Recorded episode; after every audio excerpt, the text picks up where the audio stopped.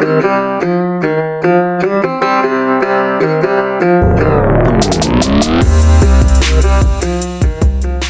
up, everybody? It's Dan Binder Boneyard coming at you from the office desk of despair. Um, it is Friday, 5 o'clock. Uh, traffic sucks outside. It's cold. It's dark. It is the, I think tonight is the longest night of the year. Um, dark all the time. Sucks. Dark when I get up, dark when I leave. Um, yeah. So currently I'm looking outside and it is dark. but anyway, um, thanks you guys for listening, for following along. I really appreciate all the shares and everything. I posted on Facebook the other day the the milestone of the 10,000 listens, and uh, I think that's great. I know, you know, real podcasts get 10,000 listens a day. Um, so, you know, for me to get 10,000 listens in two and a half months, that's pretty sweet. I'm pretty stoked about that. So, um, thank you everybody for liking and sharing and subscribing and Patreon donations, all that stuff. Thank you, thank you, thank you. Really appreciate it. Um, so, if you've been following along, uh, I've got my Wheeler Scout. Uh, I kind of played hooky today and fucked off with my Scout. Got the rear springs taken care of and cut the uh, body a little bit for better clearance and because this is going to be the snow wheeler you know, whatever. I'm not gonna rock crawl it super hard. Uh, it doesn't have a lot for protection right now. Maybe someday I'll build some, but for right now, um, just uh, you know, setting it up for snow and easy stuff. But uh, yeah, tomorrow is uh, heavy fab day, so Saturday. Um, I'll be in here doing medicine cabinets. I got a lot to do on those. I'd really love to have this batch of medicine cabinets done so they can go to powder coat uh, on Wednesday um, because I'm going to have our big sale uh, on the first, and would love um, love to have these things available for our our, our sale on the first. So um, yeah, keep an eye out for those. Uh, calendar birthday cruise March 16th through the 19th, 2019. Uh, Southern California running Route 66 from west to east, starting in Bakersfield um, or Bakersfield area, and then headed east. Uh, please bring your international vehicle. It'll be a good time. It'll be my 40th birthday, so should be a fun time for all. Uh, I don't drink. I'm on the wagon, so um, you know we can go wherever wherever we end up, but uh, don't uh, don't buy me shots or anything because uh, you'll have to drink them yourself. But uh, there's a Rubicon trip sometime in June. I'm trying to put together. Again, it's up in the air. I'm not sure. That one's definitely less positive um, as far as uh, what um, if it's actually going to happen. I w- wouldn't mind it if it happened, but if it fell through, I wouldn't be distraught either. So, um, so you got that. Um, today's cast it might be kind of short, so um, you know, I'm sorry, but we're going to talk about uh, starting a truck that's been sitting for a long time. Uh, I've been seeing more and more, you guys, because now that the popularity of internationals is getting to such a point that um, people are getting desperate not desperate but but rigs that have been sitting for a long time that might have been passed over five or eight years ago now all of a sudden are desirable because they're cheap and they're out in a field or some shit and people think they can just pull it out of the field put some air in the tires and then sell it for eight grand on ebay. Uh, so for some of you guys uh, who might have projects sitting that, that haven't run in 20 years or something uh, we're going to go over some of the uh, finer points of getting them going what to look for um, that kind of stuff. So, um, the first thing I always do when we pull a rig in that's been sitting in the middle of nowhere or whatever in the woods or the fields, um, check to make sure that there's no critters living in it under the dash, behind the dash.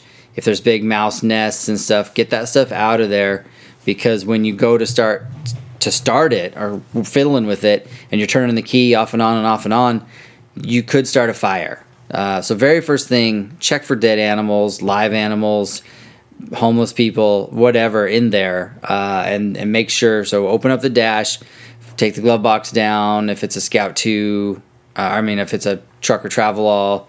Um, the older trucks had cardboard glove boxes. The Scout 2s have cardboard glove boxes. So if those aren't deteriorated all to hell, carefully remove them. Uh, you know, take the radios out, get in there, really make sure, reach your hand up in there, do your best to make sure there's not a bunch of mouse nests in there, mouse houses, we call them. Um, and then same goes for the intake and on the engine. Take the air cleaner off, and you will anyways because you're going to need to later on for the next steps. But just make sure there's no animals living in there. And I would suggest that you do this maybe out in the field or wherever you get it from before you even move it. Because what I've seen happen is the transmissions, if they're manuals, will hang up in the clutch will get stuck. The, the the pressure plate and friction disc will actually like rust together. So even if you push the clutch in, they don't let go.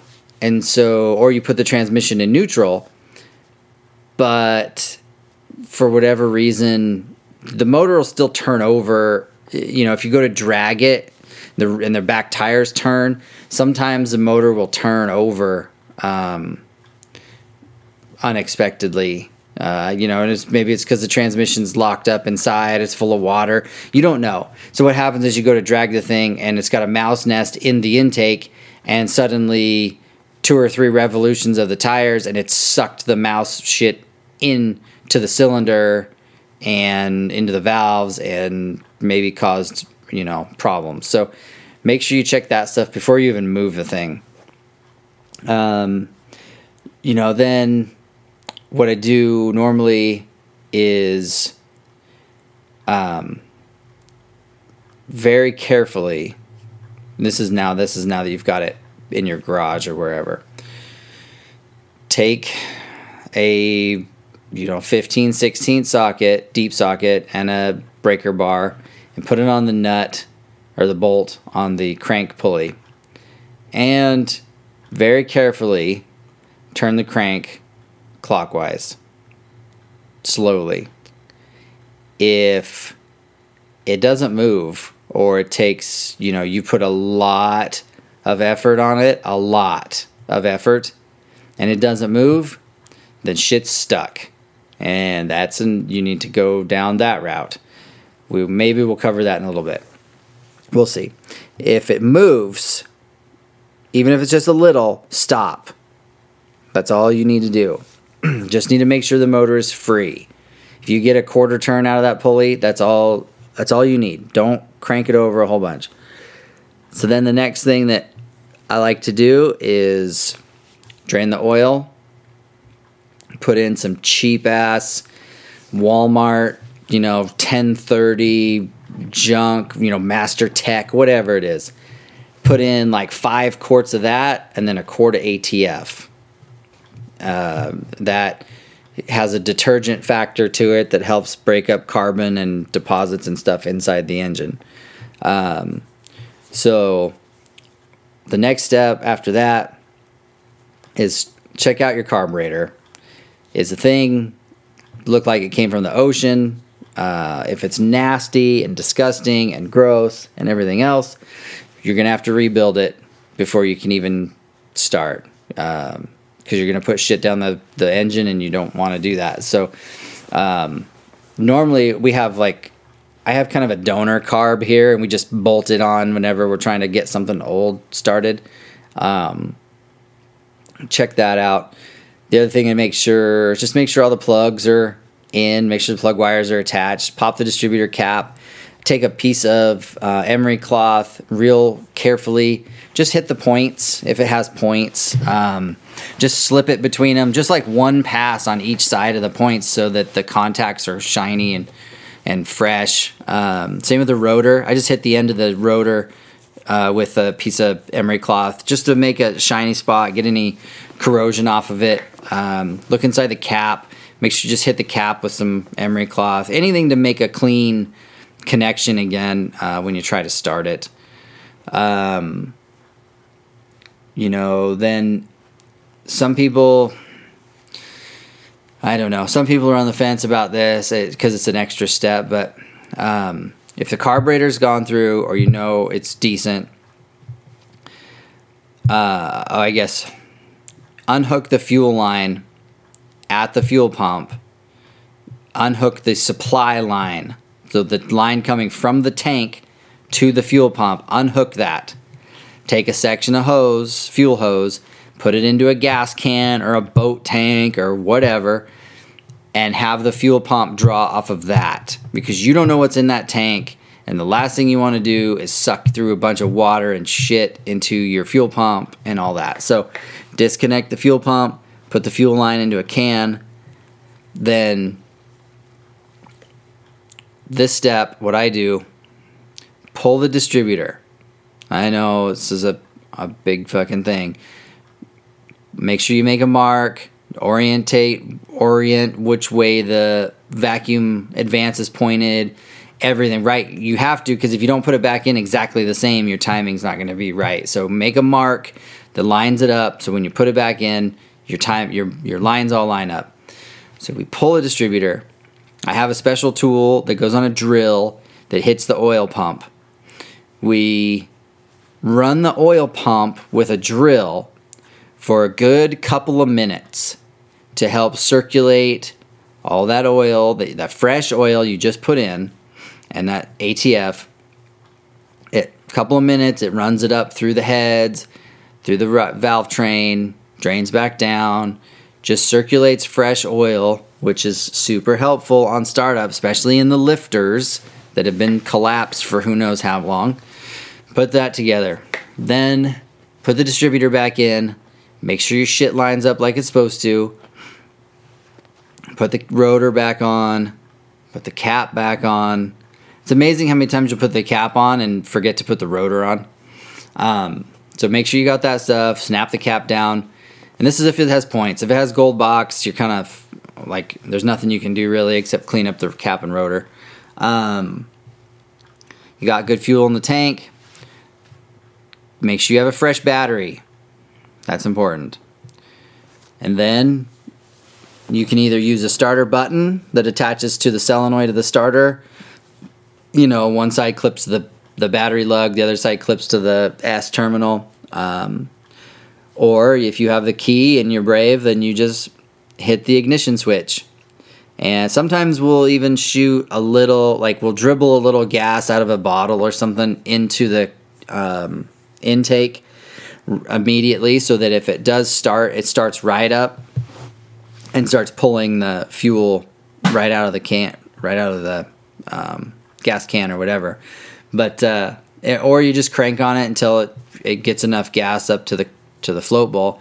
A lot of times the floats are stuck in those old carbs. You know, if it, even though it doesn't look like it, you know it came out of the ocean, it might just be really dirty sometimes they are full of shit and the floats will stick and you know you got to um, got to um, you know be mindful of that because what'll happen is the float will stick down because it's out of gas and um, it'll just start overflowing out of the vent and that creates a new kind of drama um, it doesn't normally catch on fire, but people freak out when there's gas pouring everywhere, and it's a valid concern. But um, that's what I would watch for. Um, watch for that float sticking and, and, fuel coming out of the vent. But uh, but we we have we tend to start them off of a bottle, a little water bottle that we just poke a hole in the cap and then squirt it down. Make pretend like it's a secondary jet.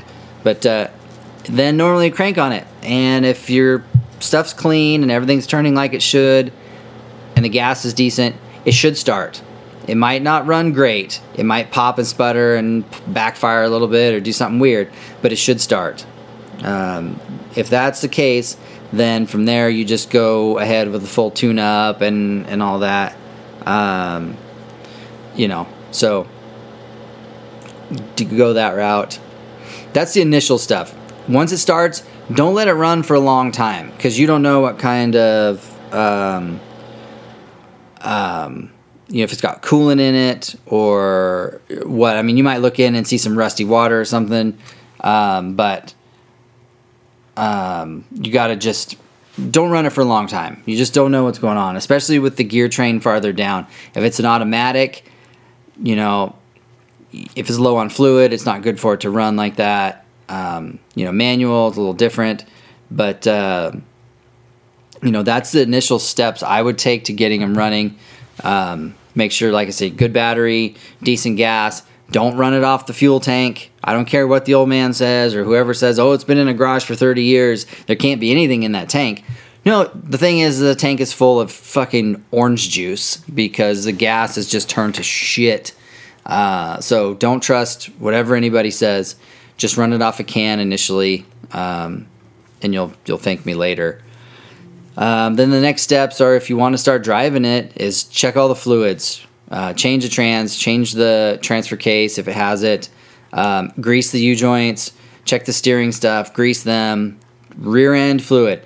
I don't know how many times I've seen that happen where people don't check the rear diff and they don't realize that when it's sitting in the barn or sitting under out in a field under a tree, they might see a little black spot under the rear end where they go, huh, the rear end must have leaked a little bit.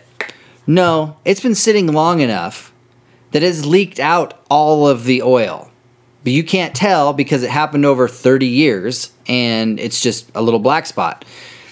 I've seen guys pull them out, do stuff to the engine and trans and get them running, get them working, and then they take it on its first drive longer than a couple of blocks and blow the rear end up because there was no oil in it and they didn't think to look in it. So definitely verify that the rear end is filled up with 90 weight uh, or 75 90 or whatever you want to run in there. Um, you can run GL5 in the rear end. Doesn't there's no brass or soft metals in there. Um, so yeah, um, that's something really important to think about. But yeah, grease the U joints, grease the steering stuff. Um, brake fluid, that's a big one. Pop the master cylinder cap, fill it up, because they'll always be dry. The master cylinders always, if they're not dry, they're full of rusty shit. So you might not have any brakes. That's the other big thing that deteriorates from sitting for a long time is brakes. So, um, you know, be careful and be mindful of that when you go to take it on your first drive. You know, and then of course other stuff like um, just check the tires, make sure they got air. If they're super shitty and dry rotted, don't drive it for very far. Like that's pretty obvious shit, but you'd be surprised how many people blow out on their first drives because they didn't pay attention. You know, um, but brakes, I'd say brakes are the second biggest thing behind um, behind the engine stuff, just because you need them. You don't want to get your truck running and careen through the back of the barn or off the neighbor's fence posts or mailbox or whatever. So um, but as far as yeah, getting old projects running that have been sitting for hundreds of years, that's my suggestion. Go through the motor first, fresh fuel, ignition stuff is on point. Um, put fresh oil in it. Don't don't start it on that old oil. You don't know how much water's in there, how much gas is leaked in from the carb, any of that stuff. You know, five six quarts of oil and a quart of ATF, not that expensive. You don't have to change the filter. I'm not saying change the filter. I'm just saying put good oil in it because you're going to do the drill trick, or you should do the drill trick to get the, all that good oil up to the top of the motor and, and that sort of stuff. So, um, that uh, that's my that's my tips for that. I'm sure somebody's going to let me know when I don't when I miss something, but uh, I'm going to hang it up today. Uh, I know it was a super short one. I'm sorry, but it's it's your guys' Saturday. It's before the holiday. Um, I'll burn out a, a better one, uh, or sorry, not better. They're all great. Fuck you. They, I will burn out a another one for Monday, um, so that you guys can enjoy it on your Christmas Eve. And um, yeah, so thank you for listening. Appreciate all the support and love. And uh, until next time, this is Dan from Binder Boneyard.